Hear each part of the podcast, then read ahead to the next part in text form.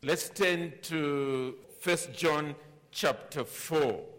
We will read from verse 13 to the end of the chapter, although the primary verses we are really looking at will be verse 20 and verse 21.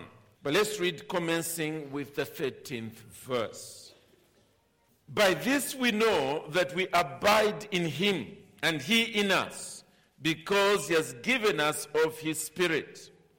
And we have seen and testify that the Father has sent his Son to be the Savior of the world. Whoever confesses that Jesus is the Son of God abides in him, and he in God. So we have come to know and to believe the love that God has for us. God is love. And whoever abides in love abides in God, and God abides in him. By this is love perfected with us, so that we may have confidence for the day of judgment. Because as he is, so also are we in this world. There is no fear in love, but perfect love casts out fear. For fear has to do with punishment and whoever fears has not been perfected in love. And then the passage we looked at last Sunday. We love because he first loved us. We go on. If anyone says, I love God, and hates his brother, he is a liar. For he who does not love his brother whom he has seen cannot love God whom he has not seen. And this commandment we have from him whoever loves God must also love his brother. Well, brethren, we are back in this series of messages in First John on the subject of assurance of salvation. And we have stated before, let me say it again, that one reason why this subject is crucial, well, there's two reasons. The first is simply the fact that your ability to be an effective Christian, your ability to, to want to share the gospel as the truly good news of salvation hangs on whether you know you are saved, you know you are going to heaven when you die. If you are in a state of doubt, you will not find yourself with the energy in order to share this good news with a world that is perishing. After all, you may be thinking you too are perishing. And therefore, if you are going to, as it were, arrive in heaven with a truckload of rewards, then you ought to know early enough in your spiritual life that God has saved you. Because that will propel you into genuine God centered and Christ exalting service. But the other reason why it is important is because you don't want to take chances with whether you will end up in heaven or not. You don't want to take chances. Clearly, the Bible says a number of times that there are individuals who in this life will think God will accept them in heaven, and only to discover on the final day of judgment that He says, No, you are not coming in, and commands His angels to then take us and throw us into outer darkness. Now, clearly, you don't want to be numbered among such people. You want to find yourself accepted by God. It's not a matter of positive thinking. It's not a matter of closing your eyes and hoping it's going to happen. The Bible itself gives abundant proof for you to be able to tell now, while you're still alive, whether you are already a fit candidate for heaven. And so it's important for you to know now rather than to take chances because there will be no second chance. Now, the last time we looked at this passage, we saw why Christians love God and why Christians love others. And we saw that it is because God first loved us. We saw that in verse 19. We love because he first loved us. And we notice there that it is primarily because we have inherited the nature of God. He is a loving God, and consequently, because His love is in us, we will love too. But also, it is in response to His love for us. He is a God who loves us and has loved us historically when he gave his son Jesus to die on the cross for us. We respond to that love by loving him back and loving his people too. So today we're going on to see the inevitable double dimension of true spiritual love or true Christian love. And notice I'm saying the inevitable double dimension. In other words, the point that is being made is that if your love is purely vertical, then it's not true spiritual or Christian love. It is a lie. And the sooner you wake up to that reality, the better.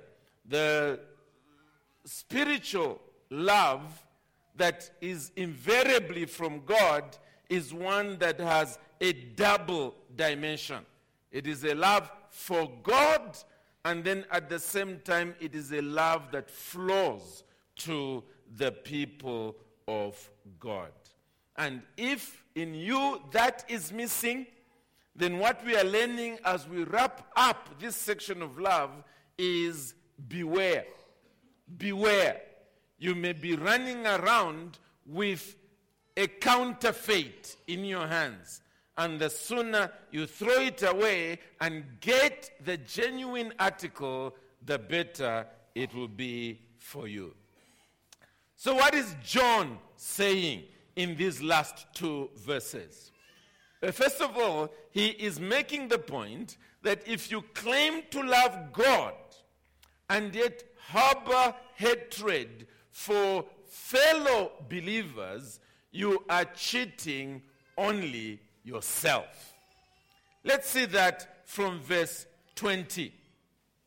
The first part, verse 20, the first part. If anyone says, I love God, and hates his brother, he is a liar. If anyone says, I love God, and hates his brother, he is a liar. I think the point that John is making, first of all, is the fact that divine love does not exist with hatred at the same time. Divine love cannot exist with hatred at the same time. So, if in your heart there apparently seems to be some affections going out towards God, and at the same time, that same heart is apparently exuding with hatred towards others, then what you think is love is actually not. It is something else. And again, remember, John is dealing with assurance. And in dealing with assurance, he is now giving us a hypothetical situation, a situation which did not necessarily happen at the point he is writing, but he is making the assumption that there is somebody who's listening to him and he's, he's sort of weighing am I a Christian or am I not? Am I a Christian or am I not? And as he's weigh, weighing these issues, he begins to say, okay, granted, I'm a little weak on, on this side of uh, uh, loving the, the, the, brethren, but wow, you, you know, I really love God. And John wants to quickly say, hang on, hang on. Don't try and assure yourself on that score. Because true biblical Christian spiritual love is not like that. I want us to also remember that in the Bible, hatred is not always positive hatred. We will see in a few moments uh, examples about hatred being simply a disinterest in the needs of others, a lack of interest. Look with me quickly at uh, chapter 3 and verse 17. Chapter 3 and verse 17.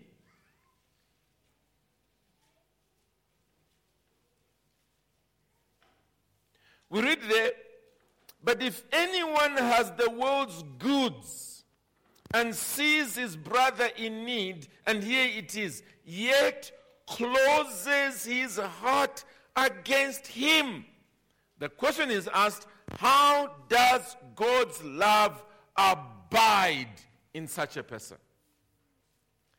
In other words, the, the issue there is a failure to respond positively to this need that is staring you back in the face. You see the need, the message is very clear in your own mind. This person is in need, and you can see you have the capacity to meet that need, and then what happens? You close your heart now, that's the act that is being referred to there as hatred. The closing of the heart, the refusal. No, no, no, I'm not going to do anything about this. Let somebody else handle it. And we are being told that that is actually hatred. It is hatred. And John here is saying such a person is only cheating himself when he then proceeds and goes to church and, as it were, raises his hands to worship God and says, Lord, I love you. God is looking down, going, uh uh-uh, uh, uh-uh, you don't. You think so, but you don't. And therefore, what John is telling us here is that we should assess our assurance of salvation not simply by thinking, well, look, between me and God, there seems to be this, this sense of affection, this, this welling up of love.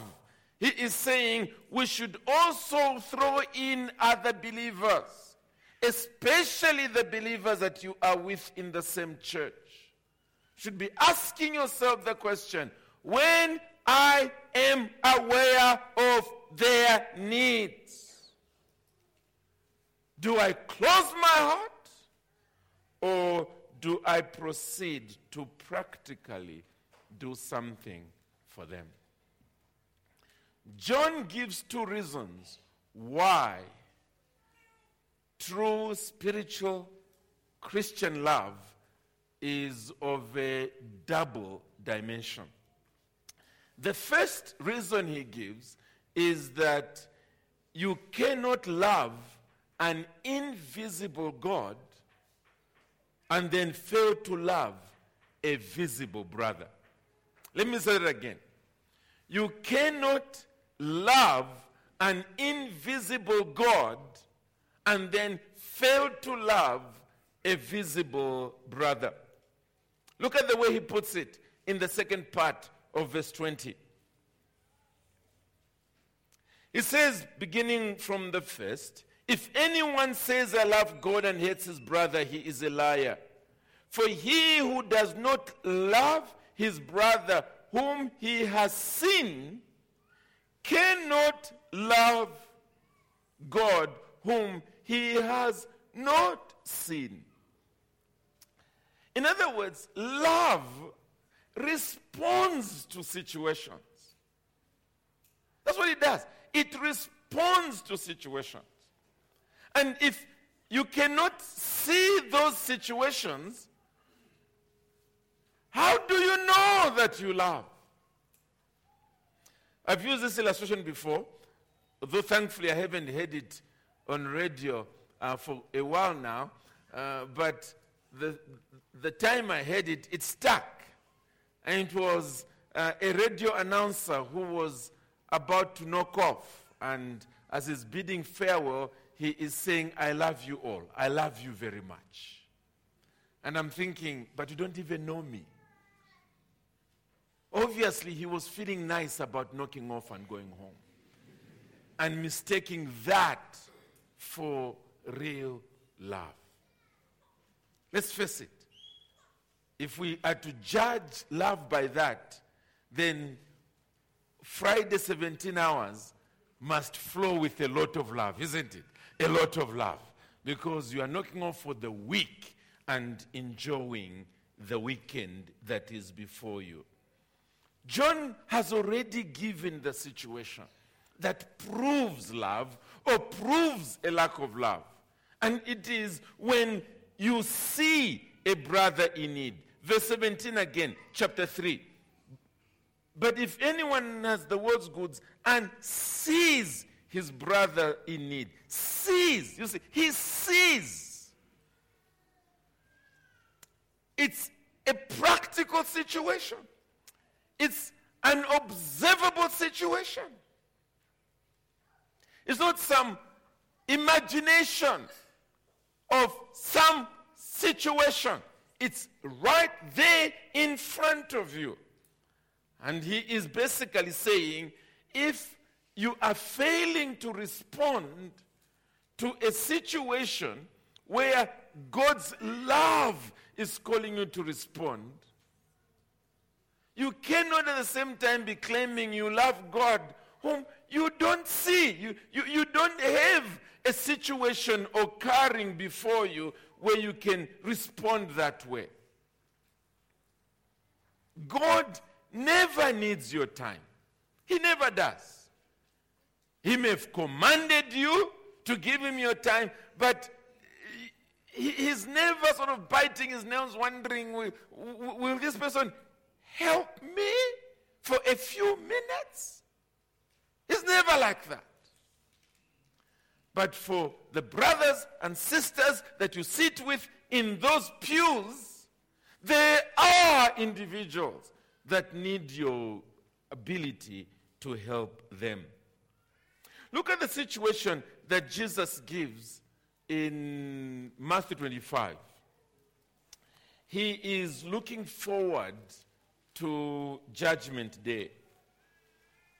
And there are individuals there that get a shock of their lives because they're expecting to be welcomed into heaven, and instead, Jesus kicks them out. But before we get to them, let's begin with the ones that he welcomes into heaven.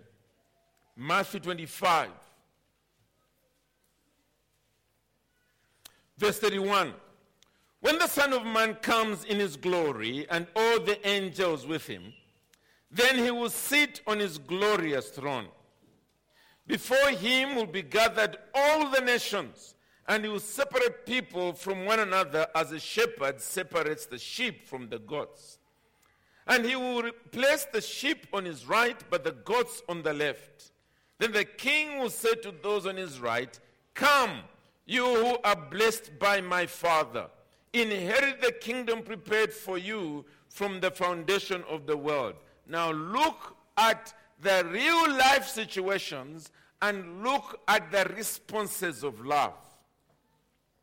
Verse 35 For I was hungry and you gave me food. I was thirsty and you gave me drink. I was a stranger and you welcomed me. I was naked and you clothed me. I was sick and you visited me. I was in prison and you came to me. Of course, they are surprised because they did not ever hear of Jesus being sick or in prison or, or naked or hungry or thirsty. They never heard of Jesus being in such circumstances. Let's read on. Verse 37 Then the righteous will answer him, saying, Lord, when did we see you hungry and feed you, or thirsty and give you drink?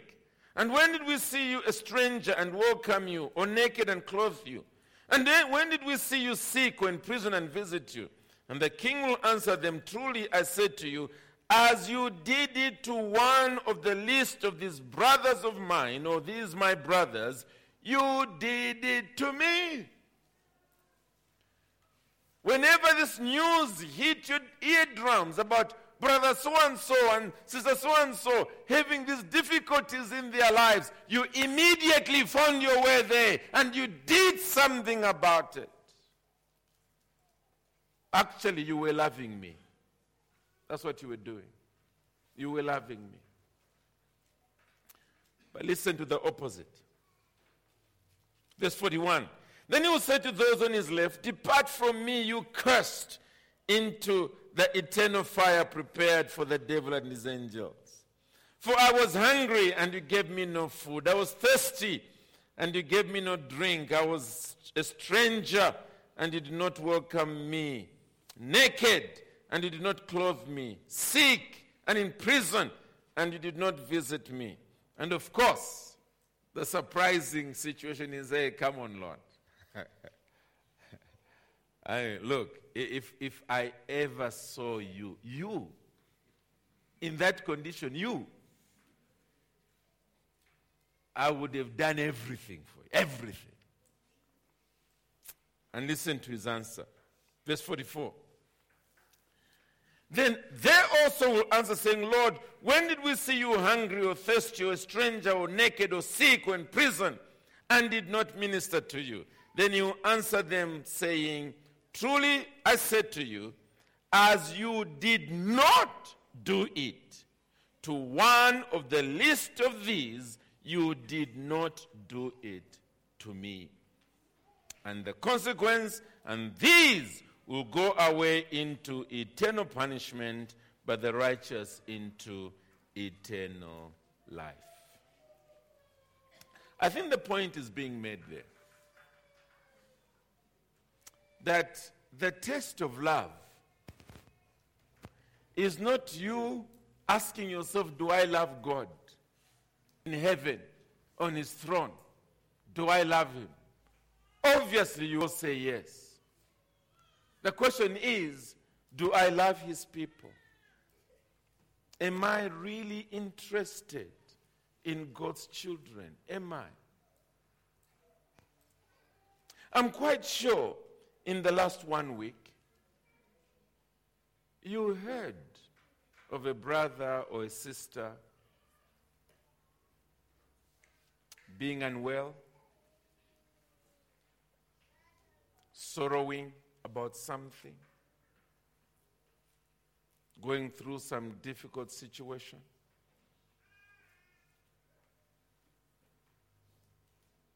Here's the question what did you do about it? Simple. What did you do about it? There's a possibility your response would have been, I'm too busy. And it's been like that for quite a while. Each time news comes to you, I'm too busy. And the Lord is saying, Yeah, you're too busy. It's saying quite a lot about you. You are too busy to love those whom you can see. But somehow you want to say to me that you love me simply because I'm not physically present with you. I'm not in need myself. So again, John is being practical. John doesn't want you on the day of judgment to be in this camp where you are saying, Ah, Lord, how? Lord, how? He doesn't want that to be the case. He wants you to know now. Because if your heart revolves around your own little life, me, myself, and I, and church is supposed to be as it were running all over the place for you, and not vice versa. Why wait until the day of judgment to discover? When you can see the evidence now and deal with it right away. Say to yourself, here is abundant evidence. My heart is still unconverted.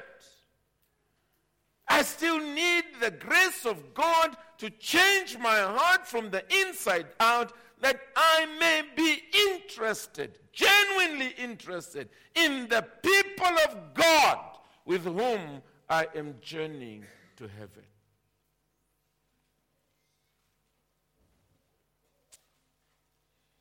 John gives a second reason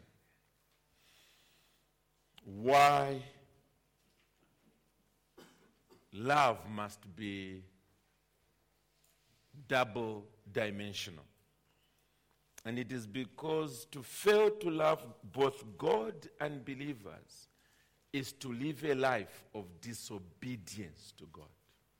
Disobedience to God. Because according to John, it's God's command. Verse 20, or rather, verse 21. Verse 21. And, and by the way, that and is, is there in the original, right? And this commandment we have from him whoever loves God must also love his brother. In other words, this is the second reason. It's that we have received this as a command from God.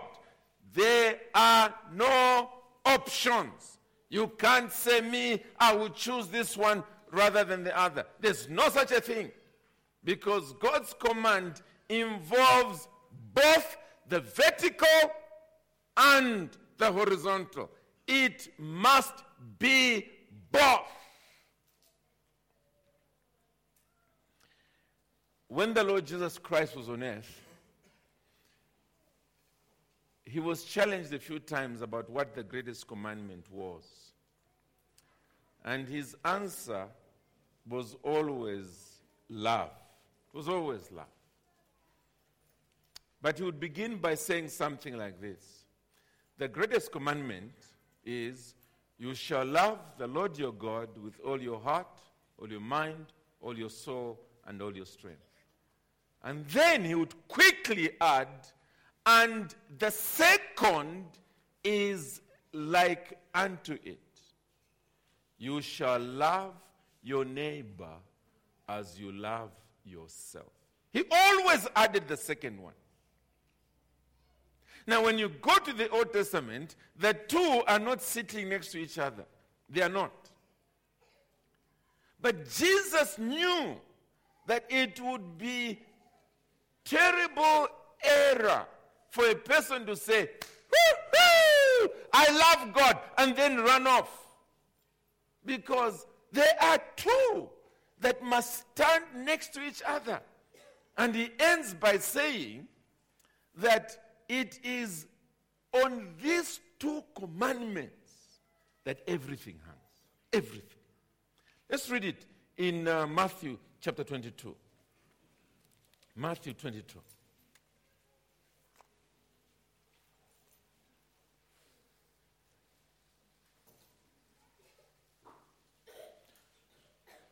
Matthew 22. And uh, we'll begin with verse 34.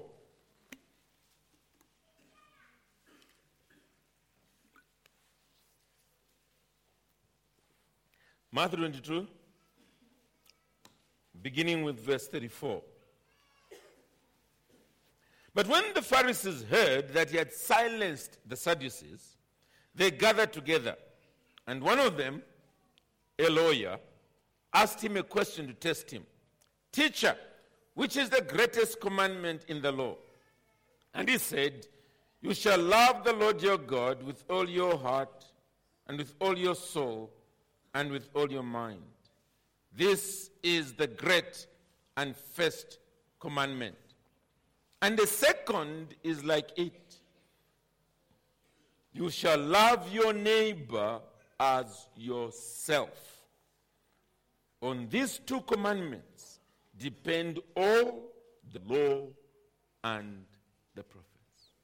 All the law and the prophets. He's basically saying you can't choose one, it must be both. It must be both. It's like trying to, to, to, to have a train that's running on one rail. You won't get anywhere. You need both rails for your train to take you to your destination. In the same way, God doesn't command us, love me, love me, love me. It doesn't matter about these brethren, but love me. No, no, no, no. He says, Yes, you ought to love me. And then he quickly, literally in the next breath, says, And you ought to love your brothers also. And even as our Lord in the upper room discourse spoke to his disciples, again he said exactly the same thing to them that I'm giving you a new commandment, and it is this love one another. This is going to be a distinguishing mark. This is the way the world is going to know you. It's going to know you by your love for one another. That's the way it's going to be. So if you're a Christian, then you are a person who has repented. And the proof of repentance is that you now want to obey God. Whatever God says, you want to obey. And you have obviously already seen in the Bible God commanding that you must love your neighbor. You must love one another. You've read it. So the question is asking here is simple. You claim to have repented, you claim to be a, a, a follower of the Lord Jesus Christ. Well, let's see if it's happening through your love for believers in terms of you obeying my clear command. Let us see if it is happening. Therefore, concentrating on loving God alone is not simply insufficient, it is also sinful. It's sinful because you are disobeying God. Now, I think it's, it's, it's important that we, we face this fact. The reason is because it's easy to love either God or human beings that we don't brush shoulders with because they never offend us. They never do. They never say the wrong things. They never do the wrong things to us. We can all live with that. But that's the reason why God calls us into fellowship with one another. That's the reason why when He saves us, He wants us to be baptized and to enter into the life of the church. Because in that life of the church, that's where we begin to brush each other the wrong way. And that's where we begin to see whether our love is truly spiritual. And if you find that you're the kind of individual who you will have gathered together just your own little bunch of friends, and that's all you're interested in, the rest of the body of Christ who belong to your local body, you're not interested in them at all. Jesus is simply saying that's what the world also does. The world also has its own little clique, and in that clique, yes, that's where everything happens. Anyone on the outside, they are not interested.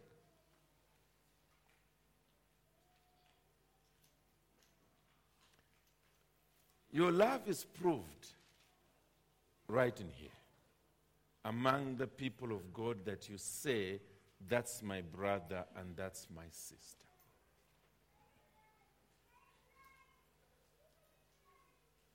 And if there's somebody, therefore, who you know is supposed to be your brother and your sister, and you deliberately avoid them, you deliberately do it. You deliberately, if you see them sitting on one side, as I said last time, you cross over to sit on the other side. Because they've done something to you or against you. Well, one proof that you are saved is to get up, go to them, and say, We need to deal with issues between the two of us. Because I need to be reconciled to you. We're supposed to be one body. I ought to genuinely love you in a practical way. And I'm struggling.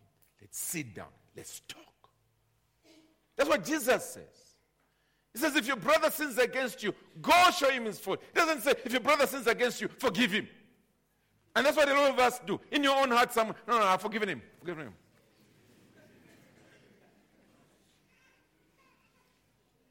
Go and talk to him. No, no, no, no, no. It's all right, it's all right. I've forgiven him. It's over, it's over. Well, Jesus' main aim in forgiving is reconciliation. That's what it's about. You have won your brother over. That's his interest. That there should be true love, genuine love flowing towards one another. That the world may see that there is genuine love and care and mercy, concern for one another. But what often happens is if you follow that worldly route of saying, i ah, forgiven, I'm forgiven. And here, unbelievers now, you are together in the car or at home. And then that person's name comes up. The unbelievers are seeing you going. They obviously can see. And in their hearts, they're saying, and, and they're supposed to be Christians. Because each time that name comes up, it's a negative. It's a negative. This is the reason why I cannot help this person. Jesus is saying here, rather, John is saying here, God's love is practical. It's practical. It ought to show the world true saving grace. And what I'm saying, therefore, is we can cheat one another. We can. But we can't cheat God. God knows what's happening in our hearts. He knows it. He knows when we go, no. He knows. And He says, there is the evidence of a heart not only that doesn't love, but a heart that is in stubborn sin because I've said it's my command that you should love. So, as we wrap up this section, John is saying, in effect, that your inward condition is measured by your outward actions. Or putting it another way, you always reveal what you are on the inside by what you do on the outside. That's it. So do not shut yourself up with God to see if you are truly saved. That's only half the proof. It's only half the proof. The other half is do you love the brothers and sisters that you are with, especially that you are with in the same church? Do you love them in a practical way?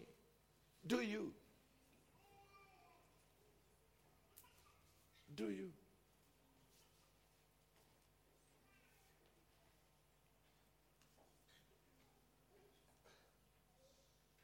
Do they honestly look at you and say, This brother is loving?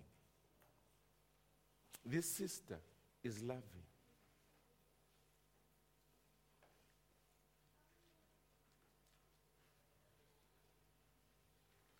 Or are you simply part of the crowd? That your only connection with the wider body is to warm that pew on a Sunday morning for an hour and a half.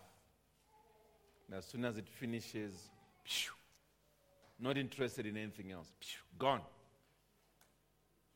into your own little life. My plea as I close is this. Number one, if you find yourself on the wrong side with these tests, don't try to be clever. Humble yourself and go before the Lord Jesus Christ and plead with Him to really save you. That's why He came. That's why He died on that cross. That's why He has sent down His Spirit to change us, to transform us from the inside out. Don't play with God. He knows all things. Simply make bare your heart before Him. Lord, I have again been found out. I'm at the most religious. Save me. And save me in such a way that your people will really be treasured by me. That I will spend time, I'll spend money, I'll spend my abilities and gifts in order to be a blessing to them. Lord, please change me. And when he's done that, the second is go to your fellow believers and tell them, I'm your servant. I want to be a blessing to you.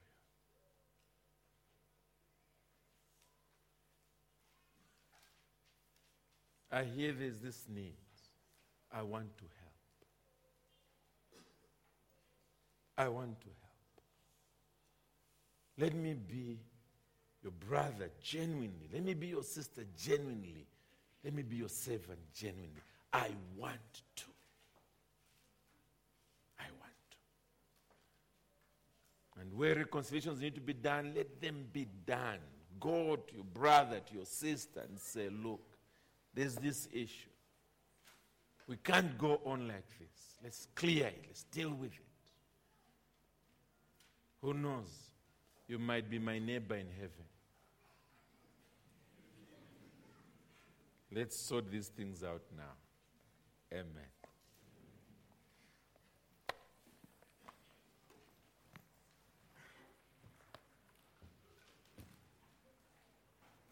Switch.